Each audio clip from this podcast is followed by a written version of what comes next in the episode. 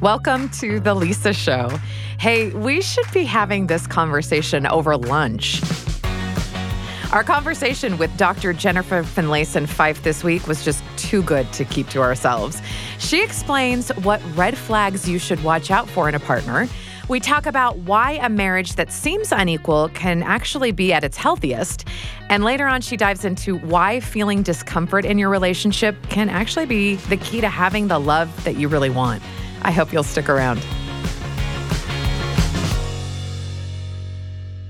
Sometimes we sort of cringe at a boundary and we think, well, no, no, no. I mean, I, I'm going to love everyone as much as I can, uh, you know, mm, as, right. as if that's the, the, the goal, except it comes at the expense of, of your own self care Right. and self love. That's um, right. Eh, you know, for those who are maybe com- contemplating this idea, whether they're single and they're looking for a partner, or whether they are married and they're thinking, well, this doesn't apply to me, but maybe does it?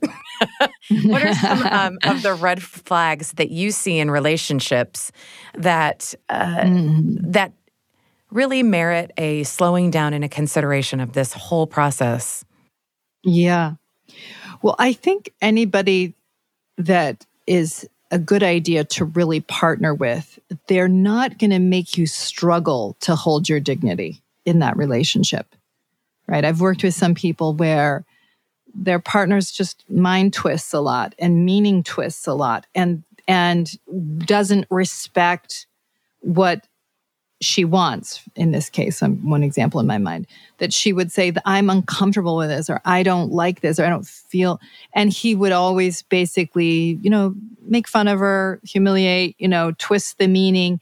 And so she was constantly struggling to kind of get him to pick up her dignity and to hold it. And he just wouldn't. Now of course her challenge the area to work with her was that she would tend to not believe she deserved better than that. You know, she'd grown up being treated like that somewhat in her childhood. And so then it felt normal in a way to have to fight for your dignity in your partner's eyes. But that seldom goes well, right? Because if if you can't trust your partner to have your interests in his or her heart and take their partnership with you seriously enough to not take advantage of it or to undermine your well-being. It's it's not a safe person to join your life with. And it just isn't. Um i think you know this is just a secondary idea to that. It's very similar but you know when couples struggle in in with meanings that is that they're in these long battles over what something actually means usually you don't have two participants who are playing fair. So somebody is twisting the meanings somebody is screwing with the insecurity of the other person and keeping a kind of struggle alive that again also doesn't go well. So when a partnership is going to be healthy for you, there's a basic honesty and a basic decency. It doesn't mean you don't sometimes misunderstand each other or you don't sometimes not see eye to eye, of course. That happens a lot. But there's something honest in it and there's something fair in it. You're you you don't just let go of your perspective, but you are willing to understand your spouse's perspective and to understand why and how they see it differently and there's a desire to build a bridge across those perspectives. So I don't mean to say this is all just, you know, hunky dory easy, because sometimes these are pushing on really core issues, but it, there's a fairness in it, there's a decency in it, and it doesn't leave you burdened and feeling alone and feeling like you have to go to friends or family to get the support you need because you can't find it in the partnership. Those are those are warning signs. Are there a lot of, or any specific or particular examples of issues that you see come up from time to time, or time and time again, I should say? I was just working with a couple today, and and um, there had been kind of a pattern between them where he was a little bit heroic and she was a little bit dependent, and they're a great couple, and you know they had a lot of strengths, but this would kind of undermine some of his desire and he would feel kind of like he had to be often in this protective caretaking position, which she liked a lot, but was taking too much actually from that position. And one of the things that they were talking about today was that as he's watched her kind of grow in her own autonomy, now, not like she's leaving the marriage or something, but she's just taking on more of her own aspirations, her own goals, going and doing things with friends. And, you know, he says it's like, it's desirable, it's attractive, and it makes me feel more like we're really partners, not like we're in a kind of caretaking dynamic, but that there's this energy of real equality and real partnership because what he was trying to articulate was this balance between belonging and belonging to your to each other and belonging to your own life. That's beautiful. Mm. Wow. And you do love mm. to hear those success stories too. like, yeah, a lot of these yeah. things of, of, you know, my perspective in talking about self care so much uh, and the different aspects of it is coming from a place that this is not this is the foundation for everything for all of your relationships right your, and and your yes. work and everything that you do and to have a good life it has to start with the things that you have control over which are your own choices yes. and and and attitudes. Yes. And so I love to hear when that like works out really well for, you know, strengthening yeah. someone's, you know, self-care or autonomy and and relationship actually nurtures that relationship. Yeah, absolutely. Because really strong partnerships, they really aren't threatened by that. In fact, they get stronger with it. So they aren't threatened by a spouse who belongs to herself or himself. Now, what that means is you if you're really in a strong relationship, you don't do things that undermine the marriage. So that is to say, belonging to yourself doesn't mean doing things that compromise your responsibility to the people you love. So, because if you hurt the people you love, uh, because there's something you desire, well, ultimately that also hurts you because we are always embedded in these relationships. So we can't be fair to ourselves and compromise those we love. And similarly, we can't be fair to those we love and compromise ourselves because ultimately we will undermine our relationships if we don't make room for our own growth and our own happiness in a marriage. So, you know, there is this balance that we're always trying to work through, but honestly and earnestly figuring it out is a is a valuable endeavor. And there's also times and seasons where, you know, sometimes women are home and they're more in that caretaking, sacrificing position. But then there's a season when they're able to move into more of their own development, their own aspirations, and so on. And for their partner to move into different, uh, into a different role as well, often that's that's often a pattern that I see in the couples I work with. Yeah, I appreciate you saying this is not just a hedonistic, you follow your own bliss and everybody yeah. just has to fall in line. It's more nuanced That's than right. that. You would never, if you were emotionally intelligent and in a strong marriage, do anything to hurt the other yes. person. There is this like basic. Yes.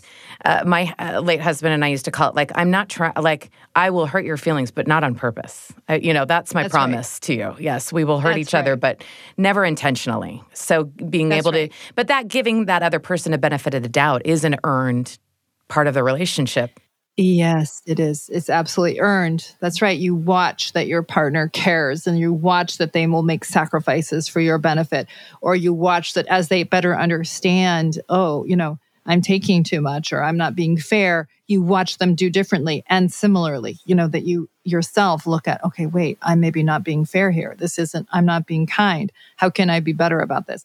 And you earn that trust by by being people that are truly friends, capable of real friendship and capable of partnering. Mm-hmm. And there's such a benefit to that. You know, when I was in, in a very caretaker role, you know, as my husband has this yeah. terminal disease near the end of his life, uh, you know, there was still this just there wasn't a resentment and and I'll tell you why. It mm-hmm. was because he had proven to me over decades yeah. of uh, you know that he didn't you know want this or choose this and we had gone through different yeah. seasons of when we did it well or when we didn't do it very well. You know, and and it, it had came to oh yes this is uh, you know an absolute basic need that you need. And yes it doesn't look quote unquote equal to the outside world. Right. but he had earned that by the way that he had treated me Yes, the, our whole marriage. And I, I wish other people kind of had had known like the, just such the benefits of that when crises come because it could have been a horrible or even a more horrible situation yes. had I had Right. years of built up resentment and things like that. It, it, Oh, it, and yeah, and and I'm so glad that So you know we had come to a good Yeah. place. Yeah. And and then you were really in a position to freely give it. I don't mean to say that it was easy, but that you really did know he would he's not a man that takes advantage of me and he And he would have Has done the no choice. And he would do the same for me and so I choose it and I choose to give to him in this way and yeah, oh, It- it's it, really does feel beautiful a little actually. bit more empowering. Um, I did want to ask you about a specific too that I think a lot of people struggle with. Um, I certainly have over the years, and that's the sort of allocation of time and how you negotiate time in a relationship, um, in, in a healthy relationship. What does that look Mm-hmm. Yeah. like to you? Yeah, it, it's a great question because it's really like probably our most precious asset actually is time and how we use our time. And, um, you know, I have worked with plenty of couples, especially where there's a woman who's full time at home and she has often in that early stage, like no time. That is to say, like she is, you know, night and day On call, And I could- 24 7. all right. And I would see like some of these partnerships I was working with where the husband would come home and be like, Well, I'm exhausted. And so I should sleep through the night. And and, and I don't mean to say that I know how everybody should negotiate this, but that there was a kind of entitlement sometimes in this that that the man was doing the more important work. And like I don't care. You could absolutely love what you're doing, but to do it 24 7 and never have any reliable breaks, it's hard to keep enjoying it. You know? Right. So this is not about not enjoying your role. It's that there's never actually like some kind of a reliable place in which you can belong to yourself again for a few moments. And so I think this is something that couples really have to think through well. And I don't mm-hmm. mean that everything has to be equal, equal all the time, and husbands must always get up in the middle of the night at the same amount. I don't mean like that. I, but I do think thinking kindly and carefully about are we being partners and friends in this and what is reasonable and fair given that we are handling different kinds of responsibilities how you know how costly is it to one to be up in the middle of the night versus the other but can we really think about time as a meaningful asset and make sacrifices so that one is not using or taking advantage of the other right? And you know i've seen it go in the opposite direction as well where you know i had a couple where i think she actually envied all of her husband's success and his involvement in many important things and she kind of hadn't developed herself. And so then she'd get very demanding around equalness when he would come home kind of as a way of proving to herself and him that they were equals, but it was done out of more of a place of emptiness in her than really creating something collaborative and fair.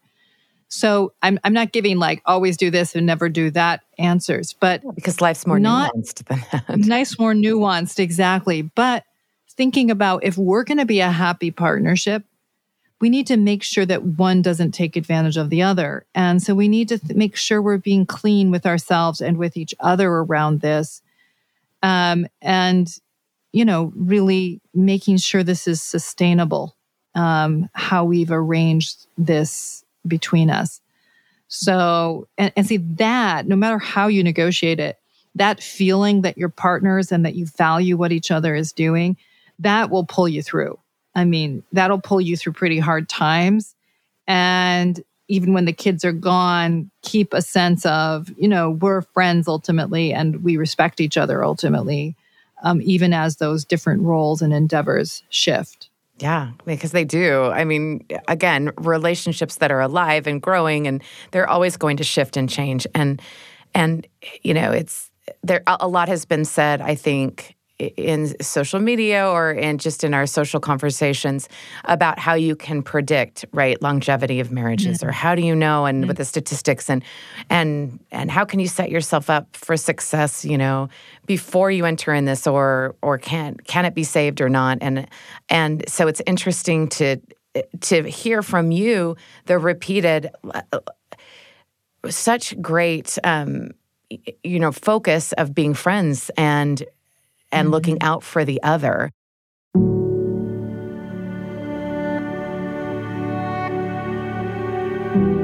When you talk to couples where they really do have this like love and friendship this, this and want to show up for the other person and maybe they're being asked to do something that maybe crosses a line or they don't even they're not necessarily being asked, but they see a need in the relationship or in life that they think, ooh, I should fulfill that, but that might be too much. How do you help them mm. show up for the other person without compromising their own self care?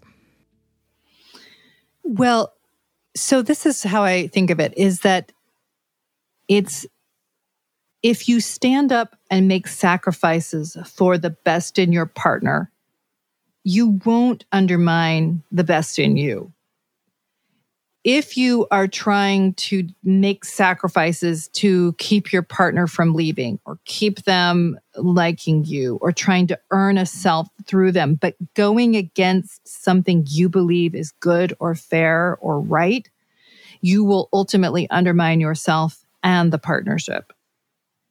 Right. So, you know, for this is just one example. Let's say you find out that your partner is capable of lying to you and you find out that they have actually been keeping critical information from you about who they are or what their choices are.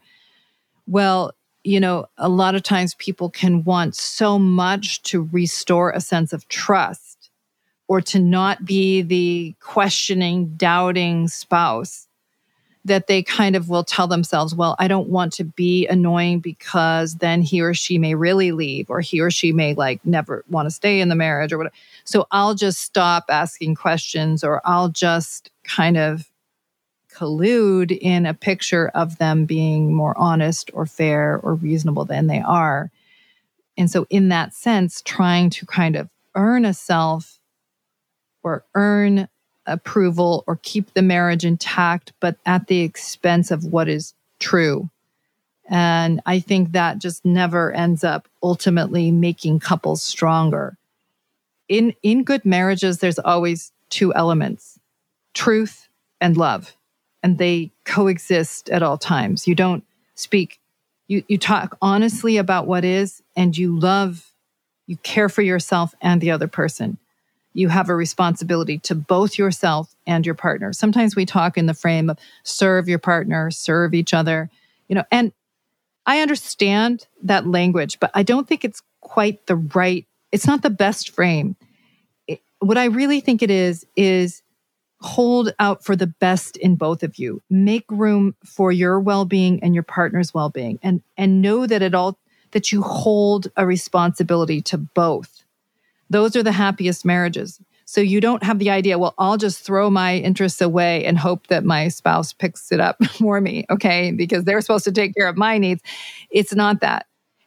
so, um, Eh, hang on a second. So, so it's instead of a, a sense of we both have a responsibility to the best in both of us.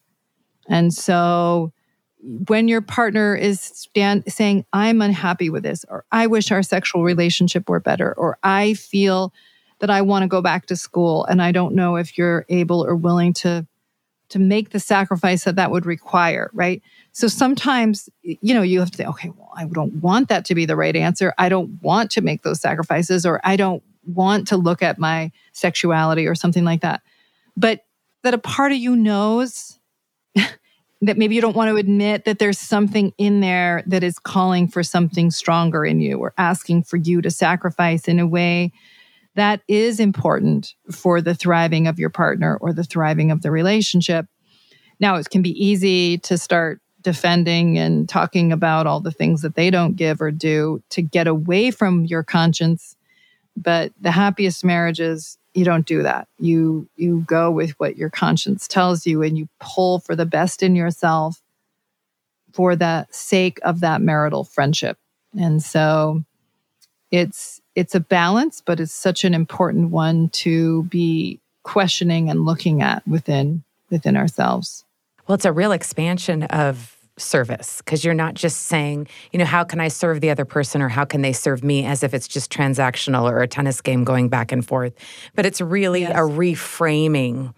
Uh, of yes. of yeah the best in me the best in you this is where we play this yes. is the playground so anything can go within this playground and yeah. as long as we That's have right. this of the of the best of, of both of us and i mean isn't that the romantic ideal isn't this what all the poets yeah. wrote about you know on yeah. all the best of intentions are when yeah. you know I think it is what we all truly desire and it's it's interesting that you know sometimes we can fall into what we think will bring that and it might not be true or what we've seen yeah. in our eh, you know in our own parents or with our own family and friends and kind of uh, mirroring that but but really basing it on principles that are tried and true and just kind of universal like yeah. that is it, it takes a focus yes it does. And I think this is why marriage, in my view, really drives our development. And I don't mean just marriage, I mean any meaningful relationship, parent child, family, friends, any relationship is going to push us to look at who we are and to sort out am I being unfair to myself or am I being unfair to my friend? Am I need to stand up for this? Or am I being too unyielding and unbending? And these kinds of questions are what drive us in our capacity to love. You know, the Christian ideal of loving God, other, and self is really, it's like all, they're all linked. You can't get away from any of them because they all matter. And so you can't really love God without accepting yourself. I know people might find that a little bit hard to believe, but like part of accepting and knowing God is accepting yourself as a beloved being, as worthy. And that takes tremendous courage sometimes to see and accept ourselves that way, but also to see and accept another as also worthy, as beloved, as someone that you also have a responsibility to as you do to yourself. That is a way of honoring God. So, you know, in our relationships is where we're being pushed on these questions and, you know, where we get in trouble is when we treat it like a battlefield. You know, now it's my turn and you've got to respect my boundaries. And, you know, uh, or, you know, we just collapse into the enemy, so to speak, and we just like do what they want, right? That's Whatever. also not. I don't care. Exactly. Yeah. Exactly. That doesn't work. That doesn't work either, and it actually undermines the the st- sustainability of the marriage and also what children observe in that kind of dynamic. And so, yeah, like learning to love is finding the courage to care about another, but also to truly care about ourselves, as flawed as we are, as much as we know our own fallibility, to actually see ourselves as God sees us, to value ourselves, flawed as we are, as being worthy of respect as being worthy of our development, as being worthy of being able to develop our gifts, but also worthy of stretching ourselves and caring for others, even when it's uncomfortable or asks more of us. So, yeah. Oh, very well said. I love the way that you frame that, that each one enhances the other, that it isn't a battlefield. Um, do you mm-hmm. ever worry about comparison with other relationships. Do you see that as uh, being an increasingly yeah. hard problem for yeah. for relationships? Yeah, increasing. I don't know, but probably. I, I think first of all, people are often comparing their inside with the outside of other people. And we're often good in our social environments of portraying a polished outside not necessarily the true inside. And social media, of course, makes this worse. And sometimes our idealism that's being portrayed in movies and so on is not showing growing relationships, relationships that are honest and struggle and hurt sometimes, and where you can't get the validation you want from your partner and you're upset and that we don't have the normalcy of that. One of the, I do live retreats a lot of times. And the thing that I think is so powerful about these events is that very quickly, I mean, everybody kind of comes in, these couples often come in sort of nervous and like, mm-hmm. you know, yeah. What they're uncertain about the fact that yeah. they're there, but who are they going to see there? Are they good? Ah. And suddenly they realize, you know what? We're just like everybody else. We're just in the thick of this, of figuring out how to be better partners, better friends, better lovers. And so the normalizing of that process is extremely helpful. Like, so not only are they learning from other people's, you know, examples and me interacting with them, but they're, they're getting this normalization that's extremely helpful. I know for me that I'm when I'm first year of marriage and I was like, oh man, we're like fighting about things and this isn't going well. And I, I was like, this is like the shame of the century. Like, I don't know. I had this feeling like everybody else is probably just like blissfully. Yeah. yeah, exactly. And there's something defective about us. And how unhelpful of an idea that was. It just simply wasn't true and didn't help at all because it made me feel like there was something broken about us. And it was a gift in becoming a marriage counselor is to actually realize wait a minute, like, this is just a normal part of human experience to be in these questions and these struggles and this this process of sorting out how to love and how to respect yourself in the process. When I think I, uh, of everyone's, you know, sort of ultimate wish, there's a lot of pressure put on marriages, right? Like, oh, it will, you know, I'll feel complete, I'll feel whole, it'll make, yeah, yeah. you know, everything better. And and so we come into it with so much pressure uh, you know, just in our remaining time together. Yeah. Of all the things to talk about as you're trying to like negotiate how you care for yourself and those that you really love, especially in a marriage relationship. Mm-hmm. Um, is there something that we haven't talked about or touched on that you feel is of great value? Mm. Well, I think it's very valuable, and, and this has kind of been a, a, a strain throughout this conversation, but I think that it's really valuable to value the process. I think when we think of it in terms of I'm like I was thinking in the first year of marriage, we're messed up, you know, like we're not as happy as we should be, right? Yeah. right. That is, very much in this sort of judgment and kind of like, uh, you know, that, that fixed mindset, right? Rather than, no, marriage is a valuable process, right? It's a process of learning how to love and finding yourself exposed in that process, okay, to yourself, even to your partner, and that the discomfort is a valuable is a valuable discomfort because it's what allows you to grow in your capacity to care for another person, grow in your capacity to know and accept yourself, to become wiser, to become kinder. Because if you'll let marriage or any important relationship teach you, right?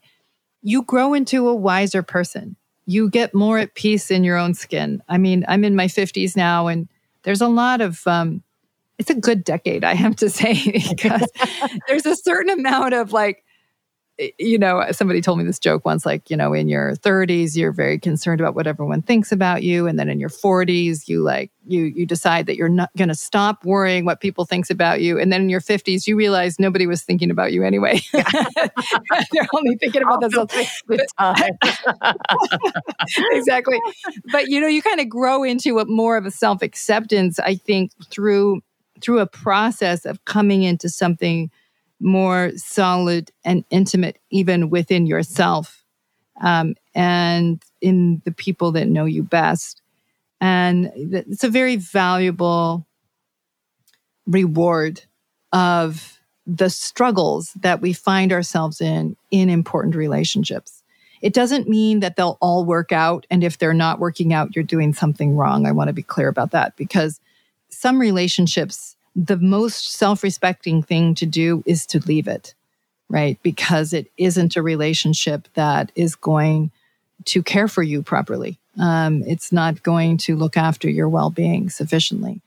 Um, I don't mean that you just love and then your kids all do what you think is best and right for them, right? Agency is fundamental to all of our lives. But we can grow into wiser beings. We can grow into more clarity about what we're responsible for and what we're not. We can grow into more wisdom about who God is and who we are in that relationship. So there's, I think, just valuing the way that loving and caring for others and doing it deeply and perfectly is still a very valuable process and one that we can get better and better at, even if not as fast as we wish. The Lisa Show is a production of BYU Radio. The show is hosted by Lisa Valentine Clark and produced by McKay Menden and Becca Hurley, with help this week from Tabby Freitas. Music and post production was done by Sam Clausen. Special thanks to Dr. Jennifer Finlayson Fife. You can find more of her work at finlayson-fife.com. Thank you for listening to The Lisa Show.